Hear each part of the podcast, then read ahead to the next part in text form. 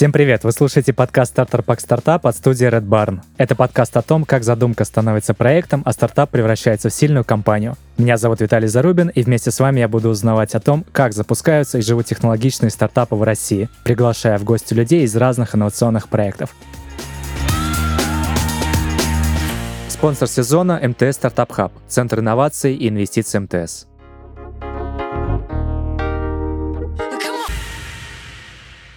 И сегодня у меня в гостях Илья Мартын, директор по проектам венчурной студии «Орбита». Ильюх, привет. Привет, Виталий. Я хочу тебя сначала попросить представиться, немножко рассказать о себе, о своем опыте и бэкграунде. Спасибо большое. Во-первых, спасибо за то, что слушаете подкаст. Во-вторых, за то, что Виталий пригласил меня. И, собственно, да, я Илья Мартын. Сейчас у меня есть сразу несколько ролей, которые я совмещаю. Я, наверное, пример того человека, как не нужно, в принципе, делать э, в среде стартаперов. Как правило, все говорят, что нужно сфокусироваться и заниматься одним проектом, вкладываться в него полностью, и это совсем не моя история.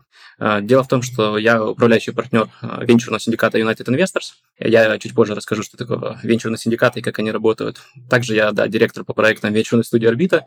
Еще у меня есть э, проект, который я непосредственно операционно лидирую. Это «Кабинет FM». И, наконец, э, Академия. Мы обучаем ребят запускать э, проекты на генеративных нейросетях, которые называются AI Academy. Собственно, это моя основная загрузка. И, наверное, здесь придется много уточнять, потому что не совсем понятных слов было также много. Это правда. Давай начнем, наверное, с конца. Как раз-таки с AI-проектов. Расскажи про Одиссею, про и Академию, как вообще пришла эта идея и с чего начинали? Смотри, а, здесь надо уточнить сразу, что это не совсем AI-проект, ну, по крайней мере, он таким не задумывался, но он отчасти им стал уже во время того, как мы его запустили. Собственно, Odyssey — это проект, сделанный в сотрудничестве с венчурной студией Орбита, где мы, собственно, запускаем проекты, а, сами в них инвестируем, и дальше эти проекты либо живут самостоятельно, либо привлекают уже внешние инвестиции. Ты знаком с форматом, что такое венчурная студия, как она работает? Я слышал об этом, но изнутри, наверное, не совсем до конца понимаю. Мы к этому отдельно вернемся еще. Хорошо. Так вот, в орбите буквально полгода назад мы подумали, а как же нам запускать проекты в большом количестве, и решили, что неплохо это делать определенными батчами. Батч — это отдельный запуск. Вот, например, Y Combinator, один из самых известных акселераторов IT, uh-huh. он также проводит батчи. Вот и мы для себя решили, что если мы ставим перед собой большие цели, а мы хотим иметь за 5 лет 80 работающих проектов, то нужно как-то это дело систематизировать и подходить к нему, соответственно, более организованно. Так появился Odyssey. Это, собственно, партнерский проект, он не независимо от орбиты, но в то же время орбита такой первый крупный заказчик его и на данный момент генеральный партнер. Uh-huh. Так вот, э, в Одиссее мы сделали примерно следующий офер для всех участников. Мы говорим, что если вам очень интересно запускать стартапы, но при этом у вас нет своей команды, нету идеи, нету денег, то вы можете прийти к нам, и мы запустим его вместе. Причем сделаем это в очень сжатые сроки, а именно за 8 недель. У нас цель собрать ребят, которые принципиально хотят запускать стартапы, но при этом не готовы это делать самостоятельно. И мы стараемся им дать все необходимое, для того, чтобы у них, во-первых, сначала появилась какая-то идея, потом мы эту идею вместе провалидируем, после этого мы сделаем проверку спроса в платных каналах, то есть инвестируем какие-то деньги именно на рекламный трафик, и после этого мы уже переходим на стадию, где мы инвестируем в создание MVP проекта, и еще после этого инвестируем в то, чтобы проект, собственно, набрал ход, то есть э, увеличил продажи, собрал метрики, uh-huh. которые позволят ему уже добежать до раунда безубыточности, либо до внешнего финансирования, уже не в рамках студии. Слушай, вот ты сейчас много перечисляешь о том, что должна делать венчурная студия. Я пытаюсь наложить на то, что делают в целом там в России по рынку, и кажется, что это уникальное реально торговое предложение. Возникает вопрос, а как стартапер самому делать без венчурной студии тогда вообще проект? Без венчурной студии проект делать тоже очень клево, но должно совпасть сразу несколько факторов. Во-первых, должны быть все-таки деньги. А, деньги это важно, они никуда не деваются, и как минимум, если вы готовы инвестировать свое время в создание какого-то прототипа, в создание MVP-шки, то все равно так или иначе вы станете перед а, вопросом проверки спроса. Дело в том, что фонды не будут вас инвестировать, если вы сделали просто bootstrap проверку спроса, то есть не использовали никаких денег. Все хотят видеть, что у вас есть каналы трафика, которые масштабируются, то есть в них можно просто залить денег и получить на выходе больше денег. И, соответственно, если вы такую проверку спроса сами не выполнили, то, скорее всего, инвестиции у вас не поднять не получится. И, как правило, если говорить, ну, как и о российских, и о международных реалиях, то все ожидают увидеть хотя бы 10-20 тысяч долларов э, в месяц, которые вы зарабатываете. Вы зарабатываете их с платных каналов трафика, и это это вот какая-то минимальная отсечка для того, чтобы случился вот тот раунд, который часто называют пресидом, в США формально сидом скорее, потому что пресид это вроде как без денег, uh-huh. а здесь мы уже говорим, что должна быть выручка. И вот в студии мы, собственно, и стараемся дотянуть проекты до этой стадии, то есть э, вырастить до выручки 10, 20, 30 тысяч долларов в месяц, и после этого идем уже смотреть внешние инвестиции. То есть это выручка уже 20 тысяч. А сколько должно быть вложено примерно в команду, ну там по твоим расчетам, для того, чтобы была выручка 20 тысяч, там средняя по больнице? Да, я думаю, тут не сильно большой секрет, меня не покусают мои партнеры за эти числа, но они вылетят примерно следующим образом. Обычно мы рассчитываем, что проверить спрос на начальном этапе это стоит несколько тысяч долларов. Ну, условно, давайте считать до 10. Дальше на создание прототипа кажется, что не стоит тратить больше 20, 30, там, 40, 50 тысяч долларов. Все, естественно, очень индивидуально индивидуально и зависит от проекта. Но, как правило, если вы тратите больше этой суммы, то, скорее всего, вы просто повышаете риски, но при этом не повышаете никак шансы, а лишние риски никому не нужны. И, соответственно, дальше, да, есть стадия, в которой проект уже набирает ход, увеличивает продажи для того, чтобы, ну, как бы состояться. И вот здесь есть примерно следующая математика. Понятно, что часть проектов отваливается на этапе проверки спроса. Понятно, что часть проектов отваливается на этапе, когда уже даже есть MVP, есть прототип, но при этом по каким-то причинам, ну, он не может удовлетворить uh-huh. требования рынка, и ничего не получается. И в общем итоге дотянуть один проект до внешнего раунда инвестиций, как правило, занимает там от 200 до 300 тысяч евро. И, как правило, это расходы не на один проект, это условно расходы на там, 4-5 проектов, которые заходят на стадию проверки спроса, и в результате один из них выстреливает до стадии, когда да, он набрал ход, он готов к внешним инвестициям, и он готов к масштабированию. То есть один проект из пяти выстреливает в среднем в рамках венчурной студии? Смотря с какой стадии брать, если брать со стадии проверки спроса, это может быть правдой. Ну, очень близко. А если брать со стадии идеи? Если брать со стадии идеи, то воронка совсем другая. Я могу рассказать на примере текущего запуска Одиссея. Да, было бы круто. Сейчас у нас проходит э, седьмая неделя. Э, на этой неделе мы как раз проверяем уже спрос. Следующая неделя – это подготовка к демо-дню. Соответственно, воронка выглядит примерно следующим образом. У нас э, в программе стартовало около 100 участников – которые прошли отбор, которые подписали с нами соглашение о том, что хотят с нами сотрудничать. И, соответственно, наша общая цель с ними – это запустить новый проект. И вот до этой стадии проверки спроса дошло порядка 15 проектов. Есть еще ряд проектов, которые, скорее всего, мы будем проверять спрос позже, потому что ребята не готовы просто к этому. Тут есть в целом следующая ситуация. Мы брали и придумали идеи на первой неделе, потом две недели их мы валидировали, и часть ребят после валидации идеи поняли, что это какая-то плохая идея, там слишком маленький рынок, слишком маленький чек, или нет каких-то существенных э, продуктовых различий, то есть нечего предложить рынку. И они поменяли свои идеи, но, соответственно, по темпу они не успевают добежать сейчас до поверки спроса, и, скорее всего, они придут к нам позже. Соответственно, вот из 100 участников, которые начали наше движение совместное, сейчас осталось как бы 15, пусть еще там 10 к нам добегут, и вот примерно такая конверсия получилась. Но здесь еще нужно тоже понимать некоторые вещи. А, вся воронка в лаунчкемпе устроена таким образом, что приходится работать, и приходится работать достаточно много. И буквально там половину людей мы теряем еще в первые две недели, когда они понимают, что это не какое-то простое путешествие, где нужно просто придумать идеи и все, где нужно на самом деле еще и работать. То есть нужно проводить каздевы, а, нужно проводить аналитику, нужно заниматься конкурентным анализом. То есть не все готовы к ежедневной рутинной работе. И поэтому, если брать ну, какую-то конверсию более реальную, выкинуть тех, кто просто не был готов, а взять только тех, у кого была какая-то идея, он с ней работал, то скорее, наверное, вот из 30 идей будет порядка 15-20 проверок спроса, вот, и еще 10 поймут, что ну, не хотят они быть стартаперами, и это очень тоже клево, потому что не всем нужно быть стартаперами. Слушай, э, дам немножко контекста. Одиссей, если я правильно понимаю, это по сути, такой bootcamp, launchcamp, который помогает стартаперам запускать стартапы. И вы в рамках этого проекта систематизировали знания, что такое вообще стартап, какие есть шаги, разбили на модули. Я правильно понимаю саму структуру? Да, получилось так, что на самом деле launchcamp — это плод моего воображения, потому что на рынке существуют два других формата. Первый называется bootcamp. Это формат такого интенсивного обучения. Угу. Допустим, вы хотите научиться программированию, приходите в определенную школу, которая называется bootcamp, и они дальше очень ударном темпе в течение трех месяцев с самого нуля учат вас программировать. То есть это не курсы, в которых вы учитесь по видеороликам два часа в день, а это прям место, где вы пашете для того, чтобы полностью овладеть навыком. А Launchpad — это второй формат, он типовой для венчурных студий. И Launchpad — это формат, на котором вы как бы запускаете проекты. И вот мы как бы объединили два формата, Launchpad и Bootcamp, у нас появился Launchcamp. И вот это формат, да, в котором, получается, у нас есть 8 модулей, они разбиты по неделям, каждая неделя посвящена какой-то определенной теме. Сначала мы э, придумывали идеи, после этого мы мы эту идею валидировали. После этого мы смотрели конкурентный анализ, разговаривали с клиентами наших конкурентов.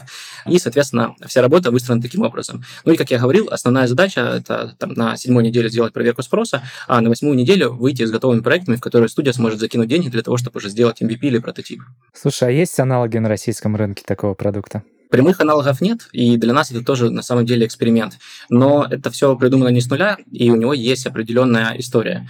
Началось все с того, что есть такая школа Лямбда, она зарубежная, которая придумала формат, там, где ты сначала обучаешься, а потом платишь за обучение. То есть, как правило, с первой зарплаты. Этот формат на российском рынке запускали первыми Аркадий Маринец и Алексей Черняк. Они придумали свой продукт University, в котором можно было отучиться на продукт менеджера позже там на project менеджера на другие специальности, и заплатить там, я не помню, или 50 или 100 процентов от первой зарплаты, соответственно, как оплату за курс. Собственно, они придумали программу, как готовить продукт менеджеров они ее откатали на очень большом количестве участников. Насколько я помню, это было порядка 10 наборов, в каждом из которых участвовали там по 500-600 человек минимум. И эта программа позже перекочевала в акселератор United Investors. Это то, что мы делали в синдикате для того, чтобы лучше рассмотреть проекты и для того, чтобы инвестировать самим. И вот финальная эволюция этой же программы, которая начиналась с Product University, потом была обкатана на проектах в, в акселераторе, это, собственно, и есть э, Launchcamp Odyssey. То есть, по сути, что изменилось? Если в Product University это был формат для того, чтобы подготовить человека к работе, то в акселераторе мы уже набирали проекты, которые были на ходу, и мы хотели ему увеличивать продажи и готовить их непосредственно к инвестициям. То в Launchcamp мы чуть-чуть сместили программу э, в сторону того, что теперь мы, э, во-первых, начинаем чуть раньше.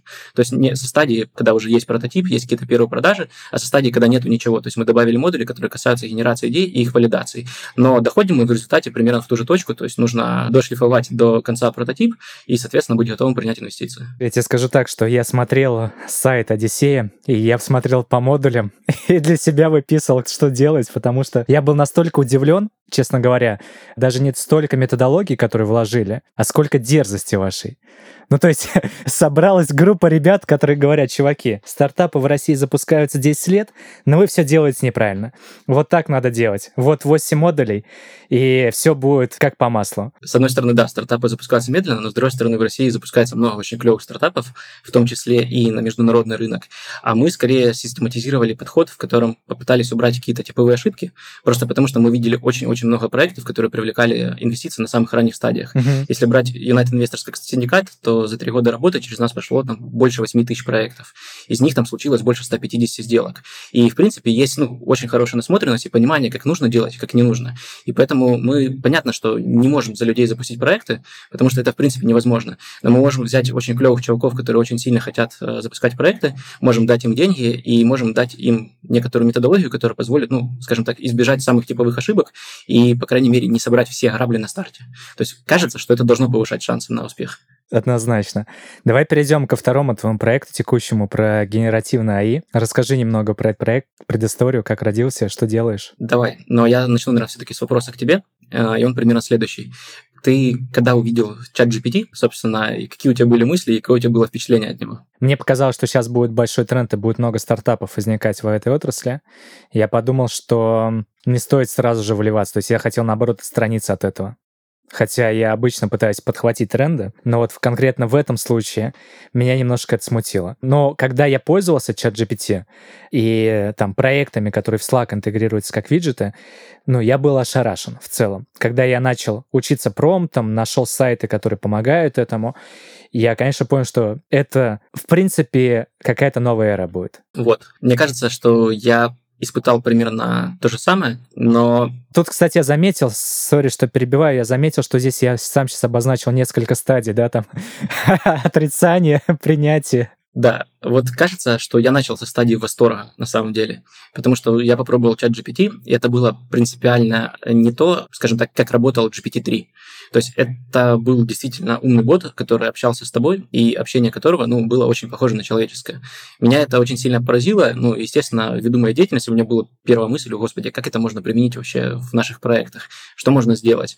Первая мысль у меня была просто, ну, как бы идти учиться, а как эту штуку делать. Я написал своему партнеру, с которым у меня есть несколько проектов сразу, это Александр Горный, он ведет канал «Стартап дня», очень клевый для тех, кто хочет повысить свою насмотренность а, именно в стартапах. И я у него просто спросил, Александр, а, собственно, где учиться? Ты что-нибудь видел, какие-нибудь курсы? И дальше была пауза, где-то на неделю, и он просто написал, «Э, давай запустим, потому что на тот момент курсы, они были, да, там что-то было загружено на Курсеру, и это в основном касалось программирования и касалось GPT-3. Появлялись уже первые курсы на Udemy, и в целом на этом все заканчивалось. Получается, что были курсы, как работать с генеративными сетями с позиции разработчика, но совсем не объяснялось там с позиции предпринимателя, с позиции проект менеджера с позиции продукт менеджера И, собственно, это то, что мы решили сделать. У нас до этого уже был опыт запуска курсов, но мы это делали в основном для инвесторов. То есть мы учили инвесторов разбираться в стартапах, выделять сильные стороны, выделять слабые стороны, и, соответственно, хотели таким образом повысить шансы, скажем так, вернуть свои инвестиции. И, в частности, в 2021 году, по-моему, мы запускали как раз курс про искусственный интеллект для венчурных инвесторов. То есть мы рассказывали о том, какие вообще есть типовые задачи, решаемые с помощью искусственного интеллекта, куда это все двигается, какие будут задачи решаться завтра. И у нас были очень клевые спикеры. Это были спикеры практики, которые работали с искусственным интеллектом, которые запускали, скажем так, ведущие продукты в России с искусственным интеллектом, и даже они, в принципе, не могли спрогнозировать то, что вот случилось буквально сейчас. То есть декабрь прошлого года, выход чат GPT, он прям очень сильно изменил многое. И момент, когда мы увидели, как он работает и как это все происходит, ну, захотелось просто копаться глубже. В итоге мы собрали ребят, опять-таки, практиков, которые уже запускали, делали продукты, и попросили их сделать такую программу, которая помогла бы не разработчикам, а, собственно, предпринимателям, бизнесменам, продукт-менеджерам, проект-менеджерам, стартаперам разобраться и подготовиться к тому, чтобы либо сделать пивот существующего продукта, добавить в него какие-то функции генеративных сетей, либо вообще запустить новый продукт на генеративных сетях. Слушай, а почему обучение? Это потому что, в принципе, этот сегмент постоянно там education теха растет. Почему вот именно курсы? Потому что часто курсы — это ассоциация с инстакурсами обучения, которые многие дропают, в принципе, там, обучение английскому. Почему вот эту вот сферу, в принципе? Есть два фактора. Первый фактор, нам самим хотелось разобраться, и самый простой способ разобраться был нанять людей, которые запишут для нас нужный материал, и по нему обучиться, потому что ничего готового не было. Когда ты, собственно, собрал эту программу, то, в принципе, ну, нормальное желание как-то компенсировать свои расходы и предложить эту программу еще куда-то наружу. А вторая причина, почему мы этим занимаемся, мы, собственно, хотим инвестировать в проекты.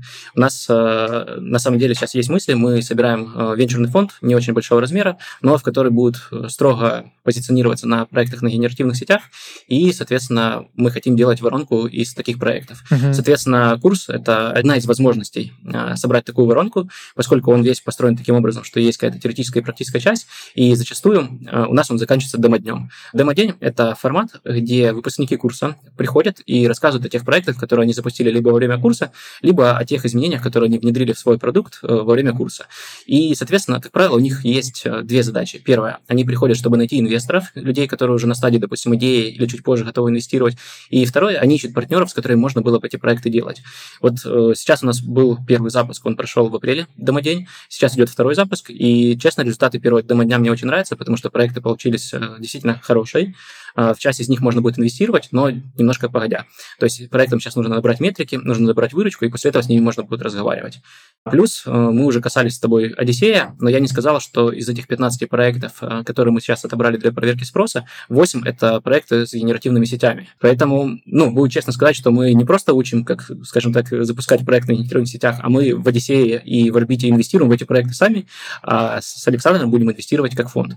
Поэтому, кажется, здесь история ну, должна в целом складываться. Почему нам важно быть в теме и почему важно собирать воронку людей, которые вращаются вокруг генеративных сетей.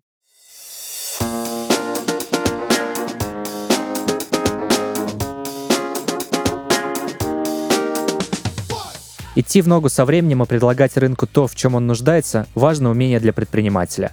Но порой идея успешных компаний настолько необычна, что невозможно заранее сказать, приживется модель или нет. Зато после запуска мы удивляемся, как вообще жили без этой услуги или продукта. В новой рубрике «Стартер пак успеха» я расскажу, как нестандартный подход помогал предпринимателям превратить идеи в дело своей жизни.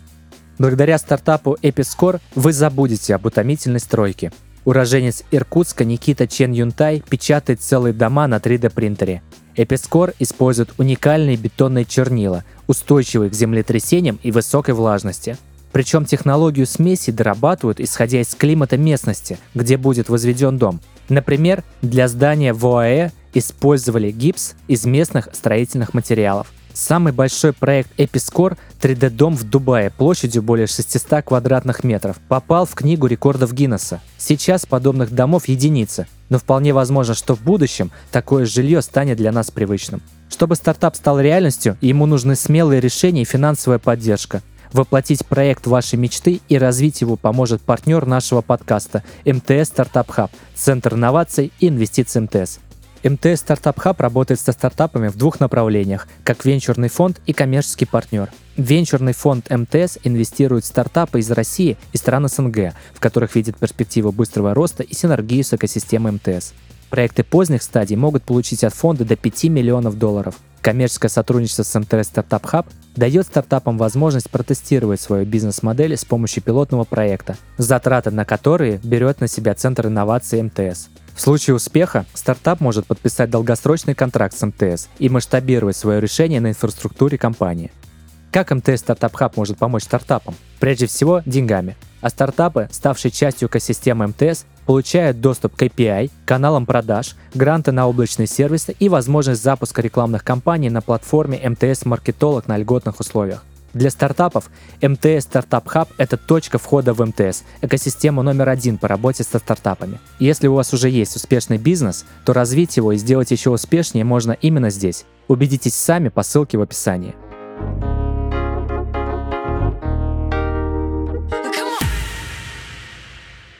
Слушай, вот у многих предпринимателей, стартаперов одна из больших проблем — это именно запуск проекта, а именно упирается в нехватку денег, отсутствие команды, отсутствие технических навыков. А ты говоришь про проект, который, по идее, должен нивелировать эту проблему, и наоборот, при помощи нейронок, генеративных сетей, в принципе, программировать за предпринимателя, да, или там решать эти проблемы с точки зрения генерации. Как ты думаешь, там, на горизонте двух-трех лет, если включить вот Илью Визионера, произойдет ли революция с точки зрения вот разработки, потому что очень многие предприниматели в начале проекта ищут деньги сначала, чтобы сделать проект там за 10 миллионов, а потом его тестировать. А тут, в принципе, парадигма уже меняется, и она поменяться должна в принципе. Как ты считаешь? У меня есть ощущение, что разработка станет дешевле и быстрее, в первую очередь за счет копайлотов, которыми смогут пользоваться уже работающие программисты. То есть ребята уровня там медла сеньора, которые сейчас программируют, они могут использовать копайлот э, того же GitHub, например, который делает Microsoft, и они действительно повысят свою продуктивность, это будет в разы быстрее, чем они разрабатывают сейчас. А смогут ли предприниматели программировать самостоятельно без разработчиков? Да, смогут, но я не уверен, что им это нужно. У меня даже сейчас в ленте уже мелькают э, ребята из венчурной тусовки, которые никогда не программировали, и которые самостоятельно сейчас собирают прототипы просто с помощью там чат GPT, просто ради того, что им интересно поиграться и посмотреть, что действительно это можно сделать без программиста. Да, можно, но зачастую там в успехе проекта сам прототип, если его рассмотреть как программный код, он особо большого успеха не имеет. То есть все-таки идет э, речь про выстраивание продаж, про выстраивание пользовательского пути и про скажем так, сборку продукта, которым захочется пользоваться. И вот это основные сложности, а не, собственно, там, закодить какие-то строчки. Потому что, ну, исходя из, допустим, нашей практики акселератора, явно видно, что людей, которые, допустим, там, согласны после работы что-то покодить, там, потратить 4-5 часов в день на то, чтобы поучаствовать в каком-то сайт-проекте, помимо основной загрузки, сделать стартап, их много. И если вы предприниматель с хорошей идеей, то найти таких людей не проблема. То есть можно пойти на форумы, можно пройти в Facebook, кинуть клич в телеграм-канал, опять-таки. И ребята, которые согласятся поработать бесплатно за опцион, они найдутся. Но дальше начинается самое интересное. Вот та стадия проверки спроса, и на ней очень часто ломается. Мы в акселераторе видели там десятки проектов, в которых ребята очень сильно вложились в продукт, в течение полугода его разрабатывали, это были там команды по 4-5 по человек, они инвестировали свое время, те же самые 4-5 часов в день, сделали хороший продукт, но когда приходит пора, собственно, даже элементарно скинуться на то, чтобы проверить спрос и посмотреть, э, собственно, чего проект стоит, оказывается, что они не готовы скинуться даже там тысячу долларов на пятерых. Вот. А зачастую деньги, которые нужны, ну, они там значительно больше.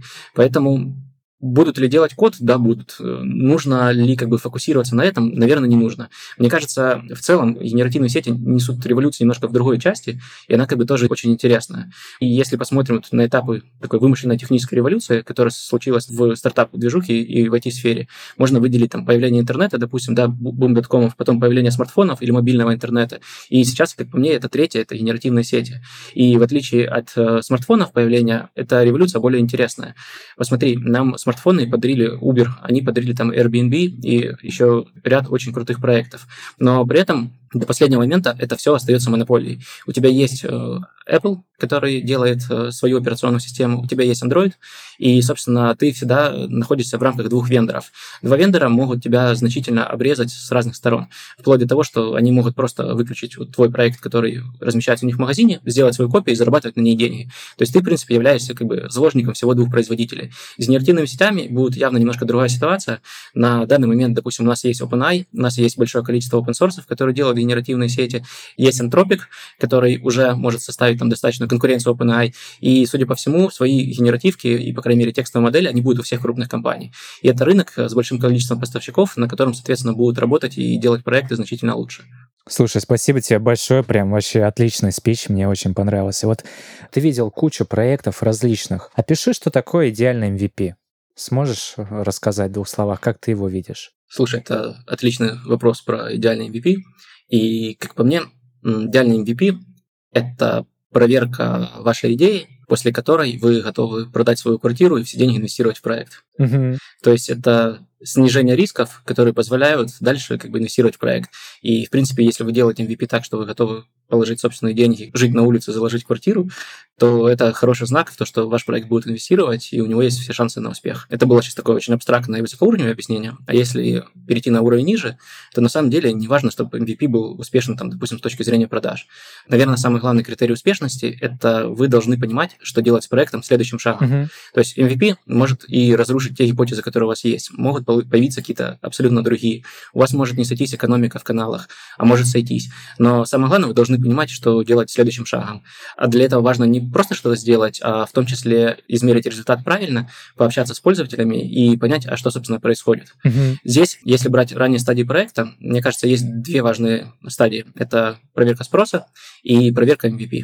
И между ними есть одна принципиальная разница. А, в рамках проверки спроса вы можете проверить условно стоимость привлечения, но вы никогда не сможете проверить, а как пользователи будут взаимодействовать с вашим продуктом. И это большая проблема, потому что если рассматривать, допустим, B2B-сегмент, то очень редко, когда стоимость привлечения у вас будет окупаться там, с первого месяца работы с продуктом, Мгм. с оплатой платного тарифа.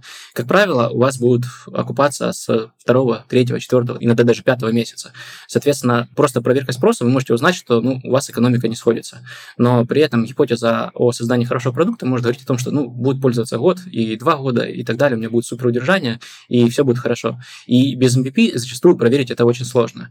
И вот на этапе проверки спроса мы, собственно, можем проверить цену привлечения, и мы можем задать один самый главный вопрос, а зачем человек, собственно, решил оплатить, оставил заявку, попал в вейт-лист, то есть проверить его основную мотивацию, зачем он это делает. Мгм. И это, наверное, самый главный вопрос, который надо задавать. Просто так собрать там перечень wait-лист или перечень установок без понимания, зачем человек сделал это конкретное действие, абсолютно бесполезно. На этапе MVP к вопросу, зачем он это сделал, появляется следующий вопрос, почему он нас бросил, почему он нас ушел. И это второй самый главный вопрос. Потому что, допустим, вы проверили спрос, сделали красивый лендинг, налили на него трафик, узнали стоимость привлечения, получили прекрасных людей. Дальше вы релизите продукт, и через две недели у вас не остается ни одного пользователя. Как бы самый главный вопрос – это почему не ушли. То есть, по факту, мы просто обманули людей. То есть, они приходили на наш офер на лендинге, у них в голове сформировалось какое-то описание продукта, какие-то от него ожидания, и мы эти ожидания не удовлетворили. И самая ценная информация – это как раз почему не удовлетворили, почему не ушли. И вот, собственно, разница между там, проверкой спроса MVP, она ровно в этом. Соответственно, хороший MVP – это тот, после которого вы понимаете, там, почему пользователи приходят, почему пользователи уходят, и это вам позволяет там, инвестировать следующие деньги, которые для вас уже существенны в свой проект. Слушай, потрясающе описал, я в восторге о том, как ты вот структуру мыслишь. А сколько гипотез надо тестировать? Ну, типа там, одну, две, пять, десять, сто, пятьдесят. Хороший вопрос. Мы обсуждаем гипотезы, как часто нужно менять идеи. Да, многие останавливаются после пяти. Это нормально? То есть так и должно быть? Или то есть надо придерживаться какой-то одной стратегии? Или надо каждый день тестировать различные идеи? Мне кажется, есть тоже две большие проблемы в целом при запуске проектов. Первая проблема – это инвестировать слишком много времени и слишком много внимания, в том числе в изначальный анализ. Есть такая штука, как паралич аналитика. Мгм. То есть вы, когда очень умный человек, то, в принципе, вы можете найти 900 причин, почему проект не взлетит, и почему все будет очень плохо, и не начать делать этот проект. А через два года вы узнаете, что это сделал, заработал кучу денег, и вы сидите расстроенный, такой, ну как же так, это же была моя хорошая идея, и почему он вообще взлетел, а я же как бы понимал, что он не взлетит. И это проблема, и она решается только одним путем. Нужно, кроме того, что анализировать, начинать что-то делать, прям ручками собирать, проверять спрос и так далее. По-другому она не лечится. И на этом этапе уже включается определенная магия. Она заключается в том, что любые идеи, которые вы придумываете на стадии просто придумывания идеи и анализа, они будут на порядок ниже по уровню, чем те идеи, которые у вас появляются после того, как вы начинаете работать с рынком. Чем быстрее вы сделаете рынку какое-то предложение и получите от него обратную связь, тем быстрее вы получите какие-то инсайты, тем быстрее вы начнете делать и генерировать нормальные идеи. Поэтому в целом, как по мне, этап, на котором мы анализируем, просто придумываем идеи, как-то их там оцениваем, смотрим конкурентов, он, в принципе, не должен продолжаться там больше одной-двух недель. Uh-huh. Ровно с момента, когда мы находим там несколько идей, с которыми нам интересно поработать, нужно как можно быстрее их показать рынку, найти возможность как можно быстрее получить обратную связь, собственно, что люди готовы покупать и за что они готовы платить. И начиная с этого момента у вас будут появляться ну, идеи просто на порядок лучше, чем те, которые вы можете придумать в самом начале. Вау. Я видел, что вы на лендинге Одиссея Кроме MVP, по-моему, ввели новый термин MVT, Minimum Viable Team, если я правильно помню. Э, да, все так. Что это такое? Откуда взялось? Я не уверен, придумал ли это сам Аркадий Маренис или он где-то подсмотрел, но Давай я буду рассказывать в рамках того, что я считаю, что это придумал Аркадий. Да. Когда у нас был курс по инвестициям базовый для инвесторов, United Investors, один из модулей назывался как раз как минимально жизнеспособная команда. И мы в него вкладывали такое понятие, что это команда, которая способна, собственно, сделать проект. Потому что достаточно часто команды собираются не совсем полноценные. Под неполноценной командой я, допустим, понимаю очень хороших продавцов и бездевов, но которые хотят делать технологический проект, а у них нету ни одного технаря, у них нету CTO, угу. и вот это неполноценная полноценная команда. Им нужно сначала найти кофаундера, который с ними разделит риски и, соответственно, будет участвовать в этом проекте, и после этого они станут полноценным. Чаще ситуация бывает абсолютно другая. То есть есть э, несколько программистов, но при этом среди них нету продавца, нету маркетолога, и выстраивать дистрибьюцию проекта тоже невозможно. Поэтому в целом в команде есть там несколько ключевых ролей, они могут совмещаться даже в одном человеке иногда, но это очень редко. Но, как правило, должны быть разделены между несколькими людьми. И вот минимально э, жизнеспособная команда – это та, которая способна, вот, э, собственно, сделать MVP-шку, проверить спрос, сделать продажи и развивать проект. Угу. Я хотел бы еще узнать у тебя про проект Кабинет FM в разрезе как раз того, какие там идеи, как ты тестировал это.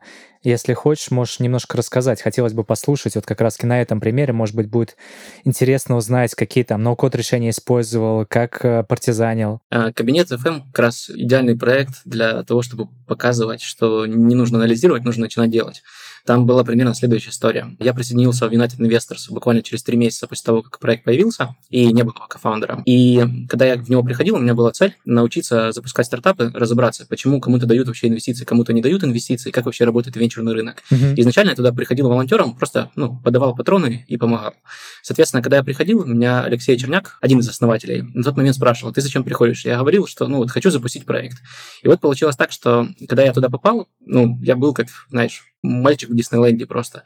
Я был восторжен, потому что я видел в день по там, 20, по 30 новых идей. Это все казалось безумно великолепно, безумно красиво. Мне казалось, что все из них взлетят, они великолепные. Ну, то есть это реально такое попадание в Диснейленд, потому что до этого я занимался там коммерческой разработкой, делал софт для стартапов, для корпораций, uh-huh. и здесь я вот дорвался, казалось, что мир вот бурлит новыми красками. Но где-то через 2-3 месяца начала появляться какая-то первая насмотренность, и я стал понимать, что как бы не все идеи там одинаково хорошие. И там где-то окончательно она сформировалась, наверное, где-то месяц на девятый, на десятый. Когда я стал понимать, что и там из 100 проектов, которые я смотрю, ну, действительно, что-то интересное есть там, ну, наверное, в одном из 100.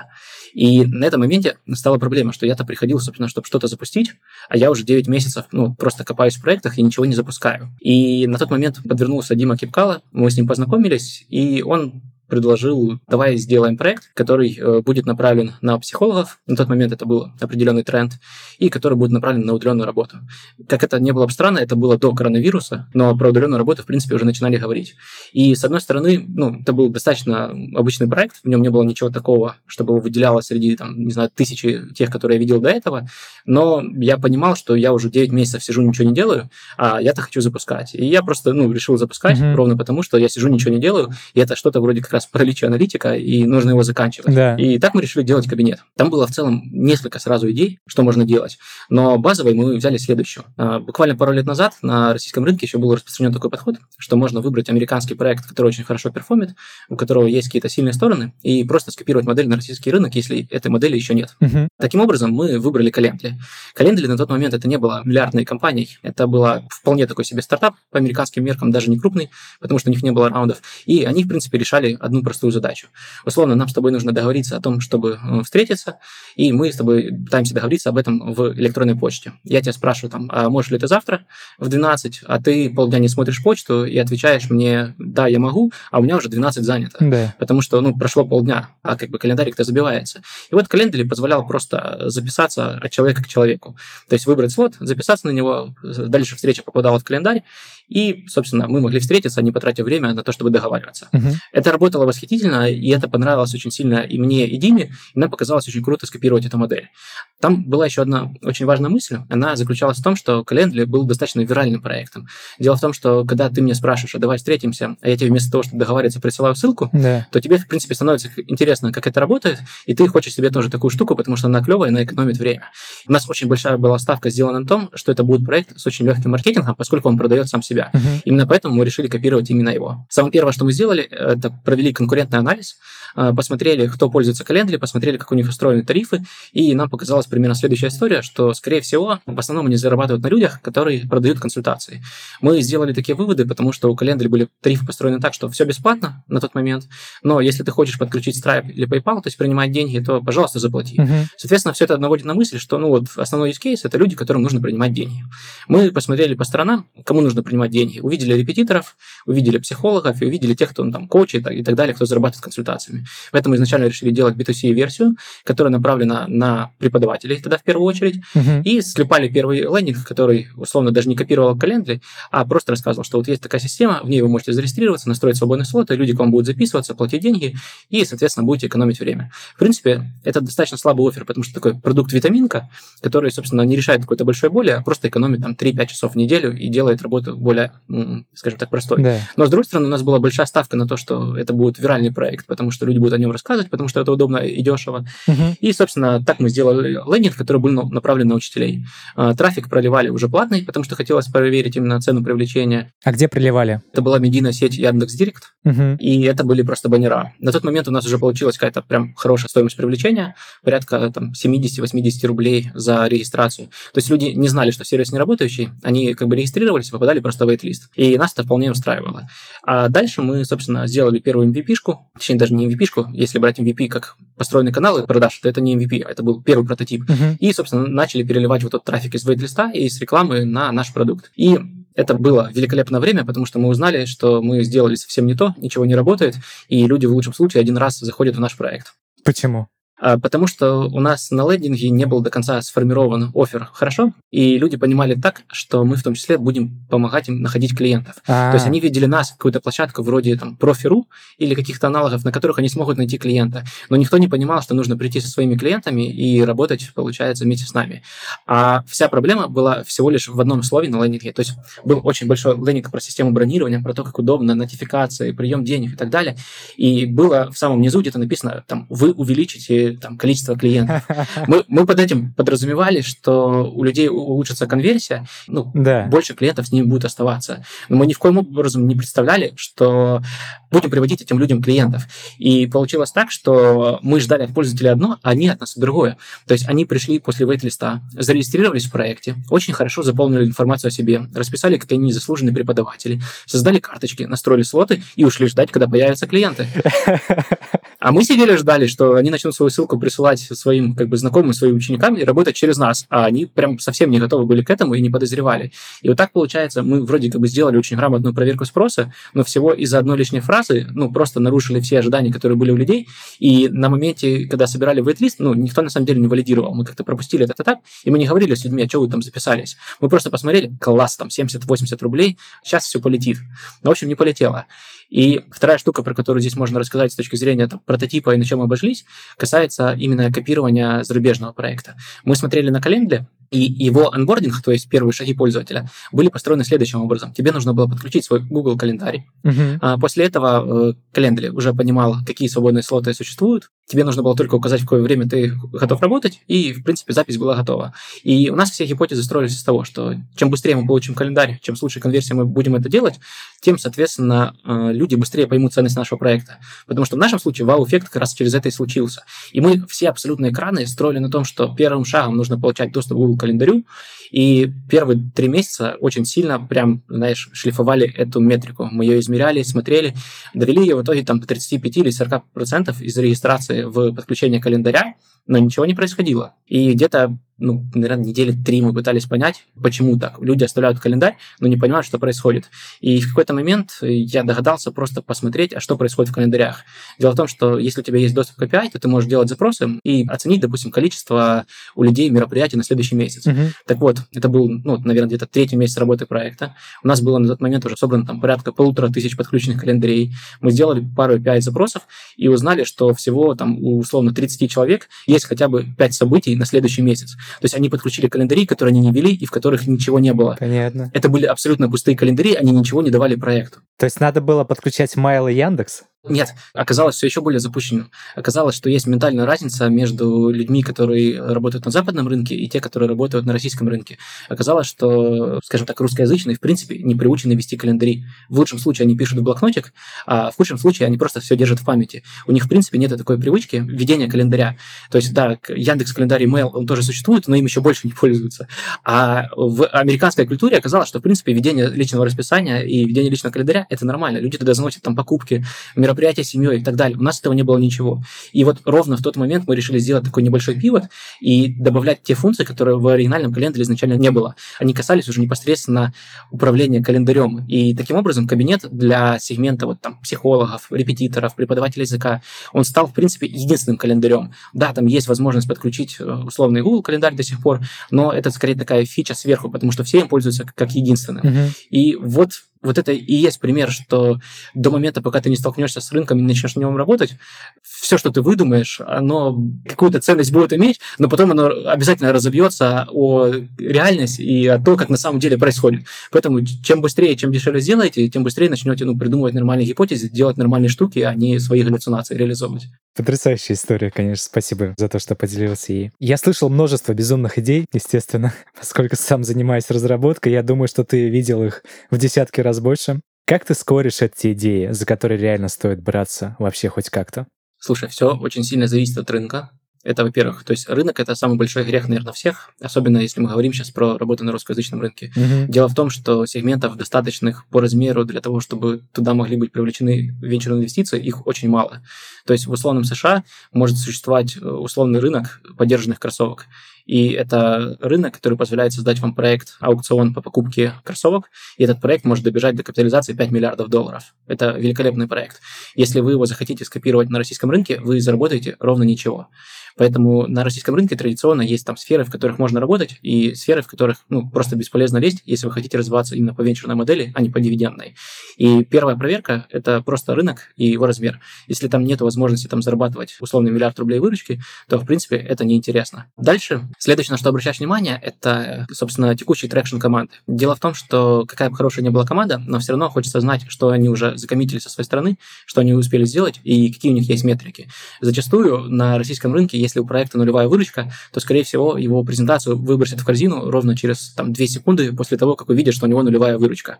Есть исключения с очень классной командой, и такое случается. Но здесь есть один фокус. Если вы сейчас сидите и думаете, а про меня ли это очень хорошая команда, то точно не про вас. Как бы люди, про которых так можно сказать, они, в принципе, знают это и без нас. Людей, ну, скажем так, которым способны дать в России под идею, ну, их там можно пересчитать, их там около сотни. И зачастую это не будут инвестиции, которые они будут бегать искать по рынку, они просто позвонят другу, скажут, здорово, у меня новый проект, пожалуйста, мне нужны деньги. И если у вас нет человека, который способен вам там одолжить просто так по по звонку без встречи 200 тысяч долларов, то у вас, наверное, скорее всего, нет вот этой хорошей команды. Спасибо, что расставил все точки над «и». Там есть в целом очень интересная история. Есть же два вообще чтения формулы 3F ага. о первых инвестициях проекта. Одна говорит, что это family... Friends. Family, friends, да, и fools, то есть э, семья, друзья и дураки. Вторая говорит, что family, friends and founders, то есть и основатели. То есть первые деньги должны быть основателей. И вот для российского рынка зачастую, если у вас там нет кореша, который дает 200 тысяч просто так, ну, как бы founders, это действительно единственные деньги, на которые можно рассчитывать. Никаких других не существует. Для США, на самом деле, примерно такая же история. Вот мы все очень любим зачитываться условным техкранчем, uh-huh. на котором мы читаем, что какой-то там чувак под идею привлек 2 миллиона долларов, да. 3 миллиона долларов. И кажется, что вот мир так и работает. Сейчас вы пойдете делать э, проект на американском рынке, и вам дадут 3 миллиона долларов под идею. Так вот, проблема в том, что вы не так читаете. Просто у этого чувака 3 миллиона долларов – это friends. Угу. У него нетворк выглядит таким образом, что его друзья способны ему отдать 3 миллиона долларов. И вот это такая, наверное, самая большая и самая первая ошибка, которую делают стартаперы, когда начинают делать э, проекты. Они рассчитывают, что все сильно проще, чем является на самом деле. С другой стороны, как бы очень хорошо, что так происходит. Ну, иначе бы, если бы все понимали, как это работает, никто бы не делал проекты. Но благодаря техкранчу мы читаем эти великолепные истории, и каждый день, ну, не знаю, сотни, тысячи, десятки тысяч человек по всему миру говорят, окей, я буду стартапером. Слушай, а вот владелец стартапа должен сам вкладывать свои деньги, как ты считаешь? Это клевый вопрос, и зачастую комит требуется, но прямо сейчас вот в орбите и в лаунчкемпе мы проверяем обратную гипотезу, мы говорим, что, окей, лид проекта может не вкладывать свои деньги. То есть он должен работать, он должен гореть проектом, он должен на него коммититься на 100%, но при этом, в принципе, деньги ему можно дать. А на что ему тогда вообще, в принципе, претендовать в проекте? То есть он свою идею отдает кому-то, что он за это получает? Вот смотри, ты тоже, я знаю, там, периодически хочешь запускать стартапы, периодически что-то пробуешь и запускаешь. Скажи, сколько денег, там, не знаю, в течение пяти лет следующих заработать ты бы считал успехом? Ну, там, предполагаю, что это порядка 7-8 миллионов долларов. Вот, э, мы рассчитываем, что, допустим, в тех проектах, которые мы сейчас запускаем в рамках лаунчкэмпа, ребята, которые приходят к нам и, соответственно, не соинвестируют, а получают только опцион в проекте, они там смогут заработать, условно, там, до 20 миллионов долларов. Угу. Это примерно то, во что мы целимся. При этом они это сделают абсолютно безрисково, то есть они не рискуют своими деньгами, они переходят с одного места работы фактически на другое место работы, потому что мы с самого начала, после проверки спроса, начинаем платить им деньги. И мы говорим, что, в принципе, ребят, просто работайте хорошо, как бы все остальное мы вам дадим. Если вы хотите заработать, условно, там, 20, 30, 40 миллионов долларов, то, в принципе, это ну, нормально и реально сделать, там, имея в проекте всего 5-10%. Uh-huh. Ну, при условии, что проект выстрелит. И как раз в нашем мире э, шанс того, что эти там 20 миллионов, они заработаются, все-таки выше, если делать совместно, чем если там пытаться это делать самостоятельно. Бизнес-ангел — это временное состояние человека до потери первого миллиона долларов, сказал Аркадий Маренец. Согласен, не согласен? Мы достаточно часто да, обсуждали эту тему, и она действительно так и работает. Что в целом, как выглядит путь бизнес-ангела кто такой бизнес-ангел? Есть очень классные ребята, которые уже, в принципе, заработали достаточное количество денег, чтобы начать инвестировать. Как правило, в эти проекты хотят инвестировать другие предприниматели, которые прошли ну, через путь IT-предпринимателя. Uh-huh. Они делали какой-то большой проект, сделали экзит, э, заработали достаточно много денег и теперь хотят инвестировать. Самое интересное начинается примерно с этого момента, потому что они выходят на этот путь на этапе, когда, ну, скажем так, все у их ног. То есть они вышли победителями, они сделали экзит, у них есть деньги. И каждый считает примерно одинаково, что если у меня все получилось тогда, то сейчас мир стал еще лучше, у меня есть деньги, я сейчас буду инвестировать, мои знания, мой опыт и мое понимание рынка даст мне возможность делать это гораздо лучше, чем все остальные. В целом для рынка есть примерные бенчмарки, на которые можно ориентироваться. Если брать там мировые фонды и брать какую-то усредненную оценку, то получается, что от первых инвестиций до выхода из проекта проходит примерно 7-8 лет. И если брать портфель инвестиций там, из 20 проектов, и портфель живет 8 лет, то там средние годовые получается там, в районе 38%.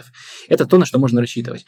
Но при этом очень многие, заходя на этот рынок, не учитывают примерно следующее, что, во-первых, эти 38% они достигаются за счет очень крупных фондов, которые зарабатывают очень много денег. А еще очень много людей ну, не зарабатывают совсем ничего и, скорее всего, теряют. Второе, э, что не учитывается, это то, что все считают, исходя из своего опыта, и считают, что он уникальный, и он позволит работать гораздо лучше рынка. Uh-huh. Но на самом деле на рынке венчурных инвестиций как бы нет случайных людей и нет глупых людей. Если на нем работают бизнес-ангелы, это бизнес-ангелы, которые зачастую инвестируют собственные деньги которые не заработали собственным путем. То есть, в принципе, вот эти бенчмарки, которые получаются, они получаются уже за счет того, что там работают очень крутые люди. И, как правило, к сожалению, очень печальная ситуация, когда человек делает экзит, у него появляются деньги, он откладывает, условно, там, миллион долларов из того, что заработал для того, чтобы проинвестировать в стартапы, и обычно от одного до трех лет ему хватает для того, чтобы потерять примерно все деньги. Такая себе статистика. Я не буду называть примеры, но если вы читаете российские телеграм-каналы, вы их можете сами найти. Вообще в Америке очень часто цепляются за то, чтобы в компании наращивалась капитализация. Какие корни у этого? Почему не хотят, чтобы росла прибыль, а смотрят на то, чтобы наращивалась капитализация даже с учетом текущих убытков компании? Там Uber, э, Airbnb, что угодно возьми. Почему так? Смотри, тут есть два момента. Мы говорим про рынок публичных компаний или мы говорим про стартапы, которые собираются продаться или собираются выйти на как раз рынок публичных компаний. И если говорить о стартапах, ну, как бы все достаточно просто. То есть э, от капитализации зависит, сколько заработают фаундеры, сколько заработают инвесторы. И зачастую э, капитализация рассчитывается как мультипликатор в основном от выручки, а не от прибыли. Uh-huh. И здесь есть какой секрет. Э, кто такой зачастую стратег и покупатель на рынке инвестиций? Это компания, которая обладает определенными ресурсами для того, чтобы сделать стартап еще более успешным и непосредственно там, вывести его в прибыль. То есть, по сути, стартап может находиться и там расти на деньги инвесторов, покупать маркетинг, дальше его покупает определенный Google, который обладает там своим бесконечным практически трафиком, и с этого момента стартап становится прибыльным. Угу. Ваша задача стать лидером рынка. Это актуально даже и для российского рынка. Если посмотреть на сделки Сбера, то он практически не инвестирует в ранней стадии. У него есть фонд, э, который работает на американском рынке и который инвестирует в американские стартапы на ранней стадии. Да, ты что? да, но на российском рынке ничего подобного они не делают. Они только покупают лидеров рынка, которые уже забрали себе долю. На самом деле задача стать игроком номер один. Там в худшем случае игроком номер два. Угу. Очень часто бывает, когда игрок номер три, он очень большой, но он уже не получает ничего. То есть игрока номер один купит Сбербанк, игрока номер два купит Яндекс, а игрок номер три так никогда и не сделает экзит. По сути, и как бы и денег толком не зарабатывает, и экзит не может сделать. Это как бы худшая история. Uh-huh. Поэтому зачастую как бы задача стать лидером рынка, а стратег это, собственно, да, та компания, которая понимает, как уже из растущего стартапа сделать как бы очень прибыльную компанию. Это его задача. Спасибо, Илья, очень подробно описал. У нас последние пару минут э, блиц. Значит, мы в программе стартер-пак стартапа. Я всегда спрашиваю, что означает для тебя вот стартер-пак. Ты запускал много проектов, можешь в двух словах описать? Хороший вопрос. Слушай, наверное, это совокупность из трех факторов. Это какая-то хорошая идея а гипотеза, в которую мы верим и которую мы хотим проверять. Угу это клевые люди, с которыми хочется вместе идти. Uh-huh. Для меня принципиальный момент все-таки не делать одному, а делать в партнерстве вместе, вместе с кем-то и разделять возможность обстучать об кого-то свою идею. И третье, это, наверное, все-таки деньги, на которые мы собираемся это запускать. Это могут быть как свои деньги, это могут быть деньги друзей, могут быть какие-то инвестиции, но все, все равно какой-то изначальный ресурс, он необходим. Угу. Хорошо, что вот ты подсвечиваешь этот вопрос деньгами, что без него, в принципе, невозможно же даже выделиться на рынке, что это обязательный критерий. Можешь, пожалуйста, выделить там троих предпринимателей, у которых учишься, и каких навыки, может быть, у них подсветить? Слушай, я выделю трех партнеров, угу. потому что мне бесконечно приятно с ними работать, и я каждый день, наверное, учусь чему-то новому. Угу. Это Александр Горный, который ведет канал «Стартап дня», это Дима Кипкала, который основатель э, вечерной студии «Орбита», из которой мы запускали кабинет FM. И это, наверное, Аркадий Маренис, с которым мы уже не работаем последние полгода, но которого я тоже очень многому научился и которому считаю таким своим бизнес-отцом, можно сказать. Угу, хорошо. А что посоветуешь молодым предпринимателям, стартаперам, какие качества качать? Как можно быстрее начать делать просто. Рынок вас заставит качать то, что на самом деле необходимо, и выкинет все то, на чем не нужно фокусироваться. Это произойдет максимально быстро. Чем быстрее вы начнете тратить свои личные заработанные деньги, тем быстрее вы будете обучаться. То есть начните работать, начните тратить свое, вам должно быть больно из-за того, что вы делаете не то, что нужно, вам должно быть радостно от того, что вы делаете то, что нужно, и все скорректируется само собой. Аминь. Спасибо, Илья, что пришел. Было очень круто. Мне очень понравилось, как ты раскладываешь по полочкам. Дал множество инсайтов. Я прям в восторге от этого интервью. Надеюсь, что ты получил тоже не меньше удовольствия. Спасибо большое. Было очень приятно. Обязательно зовите еще. У нас сегодня в гостях был Илья Мартын. Он директор по проектам вечерной студии «Орбита». И я хотел бы призвать наших слушателей обратить внимание на то, как структурно он подает всю информацию, прочувствуется его опыт работы с точки зрения насмотренность по стартапам. Он отлично понимает глубь вещей, действует исходя из первых принципов. Он привел отличный пример стартапа с календарем, где ментальная особенность явно влияет на стартап и на его идею. И его весь подход, он базируется на том, что сначала надо валидировать, и валидировать можно без технической реализации, что прежде всего бизнес и маркетинг. Также хочу подсветить, что Илья запустил недавно launch camp Одиссей, в котором они помогают стартаперам запустить продукт по модульной системе, 8 модулей, в ходе которой они помогают развивать продукт, показывают, стоит ли с ним идти дальше и как. Также Илья очень хорошо рассказал о том, как, в принципе, устроен рынок венчура, кто венчура, кто такие бизнес-ангелы, и исходя из чего они принимают решения. Поэтому я надеюсь, вам понравится этот выпуск. Увидимся на следующий когда-нибудь.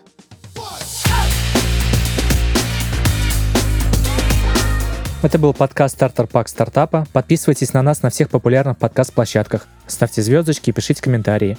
Для нас очень важна ваша обратная связь. До встречи в следующем выпуске. Пока.